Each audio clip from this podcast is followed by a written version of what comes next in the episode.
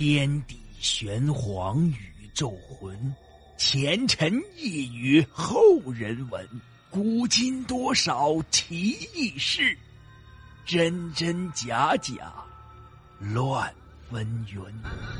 彻夜难眠的夜晚，让大圣带给您不一样的民间故事。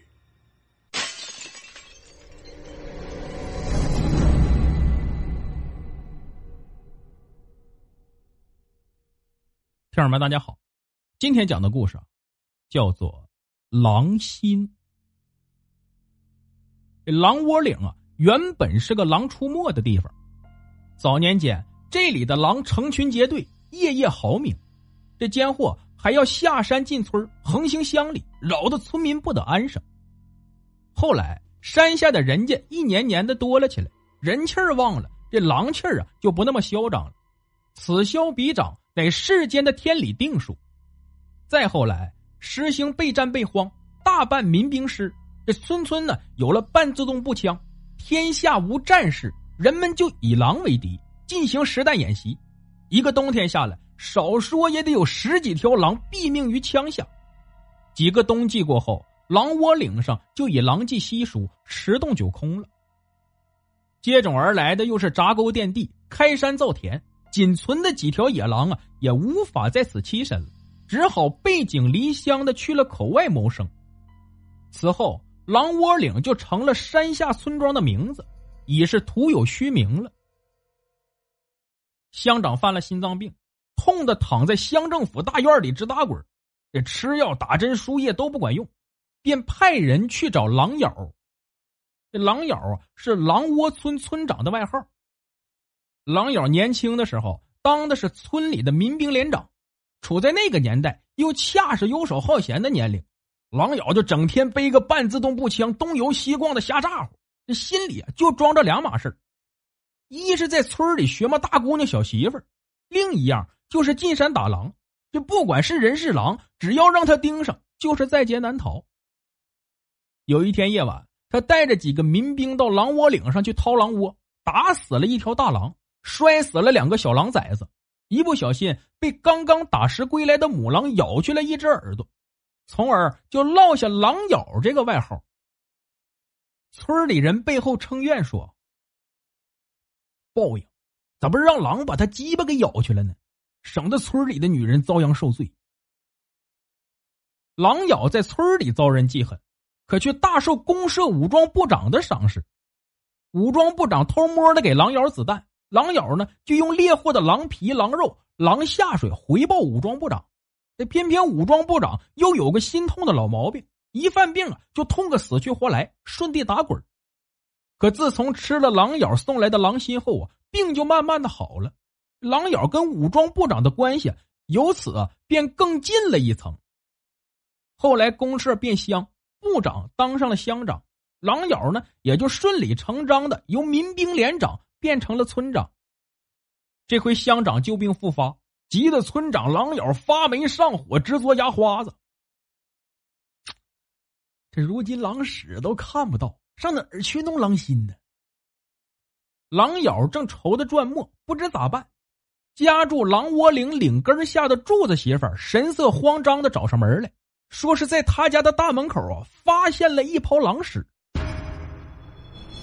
狼咬一听发现了狼屎，这不由心里一颤，立马就来了精神，塌了着鞋就往外跑，边跑边不住的猫腰提鞋，可不等把鞋提好，就又撒腿奔跑，风风火火、磕磕绊绊的，早把村长的矜持啊弄得荡然无存了。柱子媳妇在后面追着喊道：“村长，村长，你慢点儿，我这正事还没跟你说呢。”狼屎这东西啊。早年间的狼窝岭到处都有，随处可见，平常的如同猪屎狗屎一样。可如今呢，却成了难得一见的稀罕物。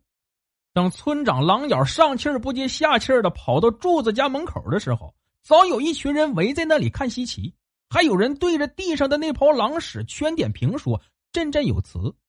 见村长驾到，人们便主动退后，让出了一条通道。村长狼咬急步上前，先是围着这泡狼屎转了三圈，随后啊，又趴到地上上瞧下看，左嗅右闻，就差没试着尝一口了。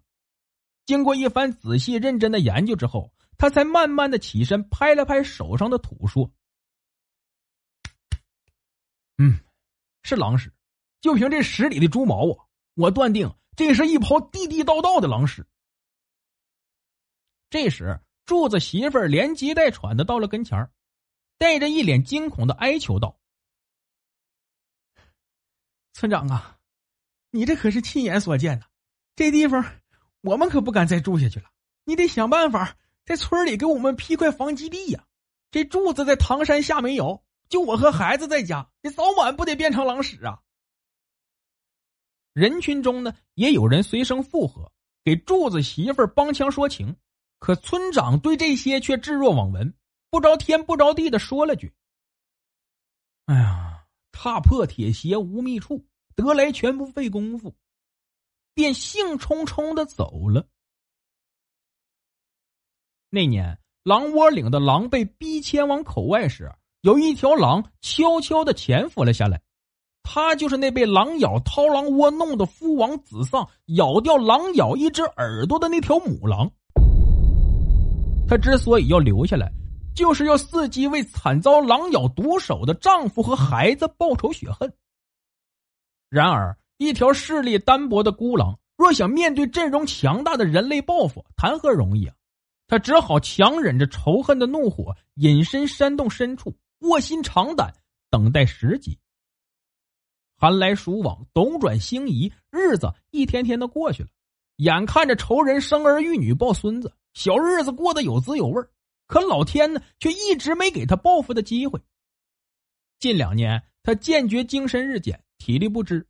他真担心就死下去，弄个大仇未报身先死，无法面对九泉之下的丈夫和孩子。情急之下，他便铤而走险，趁夜偷偷进村转了转。但见仇人家的铁门高墙固若金汤，还有凶悍的大狼狗护院，根本就不容你近身。最后，他只好在岭根下一户人家的大门口留了一泡屎，布了一个引蛇出洞的阵局。村长狼咬根本就不知道狼窝岭上还潜伏着一条狼，且一直对他虎视眈眈，更不会想到这泡屎是那条狼故意引他上钩的一个诱饵。离开柱子家之后，他便兴冲冲的跑到家里，找出那杆一直藏匿在屋顶棚上的双管猎枪，带上名叫黑虎的大狼狗，直奔狼窝岭。潜伏在山洞里的狼见狼咬进了山，不由得一阵窃喜。这苍天有眼呢！为了报仇，他百般克制，万般忍耐，潜伏在洞中，苦苦等了十几个春秋，终于等来了这一天。强压在心底的仇恨之火猛地窜了起来，烧得他五脏里翻江倒海，气血横流，眼冒凶光，浑身颤抖。他恨不得一跃而起，窜出洞去，与仇人展开一场生死搏斗。但随着仇人一步一步的走近，他的情绪渐渐的稳定了下来。平心静气之后，他才清楚的看到狼咬背了一杆乌黑锃亮的双管猎枪，还有一条凶猛彪悍的大狼狗警觉的不离左右。虽说仇人就在眼前，可要报仇啊，也绝非易事。一旦控制不住情绪，失去理智，贸然行事，就会前功尽弃，功败垂成。十几年的洞中生涯，他便悟透了“忍耐”二字的妙处。他要潜下心来，静观其变。一旦有机可乘，他就要义无反顾、毫不犹豫的冲上前去，置仇人于死地。即便是玉石俱焚、鱼死网破，他也在所不惜。然而，直到日落西山。他也未能寻到可乘之机，只好眼睁睁的看着狼咬下山而去。第二天依旧如此，第三天狼咬有些稳不住了。天还没亮，他便在洞里啊烦躁的转来转去，坐卧不宁。后来索性走出洞来，到山梁上张望徘徊。天亮了，火红的太阳从东山上冉冉升起，把山野染成了橘红。狼就潜伏在橘红里。等着仇人狼咬，日上三竿，仍不见狼咬的身影，狼有些心凉了。他担心狼咬连着两天无功而返，会不会半途而废呢？但又转念一想，不会呀，因为人是最为贪心的动物，既知山中有猎物，就绝不会善罢甘休。就在狼胡思乱想、心乱如麻的时候，一个小男孩蹦蹦跳跳的上山来了。狼的心里为之一动，这个小孩他认识，是狼咬的孙子。狼兴奋的伸出血红的舌头，贪婪的舔了舔干裂的嘴唇，心里暗暗发狠道：“好，你们人类不是有父债子还的这一说吗？今天我就要你祖债孙还，给你狼操的狼咬来个断子绝孙，让你也尝尝痛失亲人的滋味。”就在他暗藏杀机、蠢蠢欲动的时候，猛然发现，在远处的柴草中，有一黑洞洞的枪口正瞄着这里。狼不由得一惊，赶紧收起了杀心，平心静气的蛰伏在草丛里，一动也不再动了。惊魂入定后，才醒过梦来，原来狼咬啊是在用自己的孙子当诱饵，使出了舍不得孩子打不到狼的绝招。看来这人类之狠、之毒、之绝，绝非我们狼类可以比呀。村长狼咬明知山有狼。可连着转了两天也没见狼的踪影，心说这狼啊肯定是年深日久，有了一定的道行，也曾有过打退堂鼓的想法，但也就是念头一闪的事儿。因为乡长那里正眼巴巴的等着吃这颗狼心呢，也是出于万般无奈，才狠了狠心，骗着自己的亲孙子来当诱饵，下出了这步险棋。小孙子天真无邪的在山坡上玩耍嬉戏。狼咬呢，却隐身在草丛中，手扣扳机，把心悬在空中，一刻也不敢分神。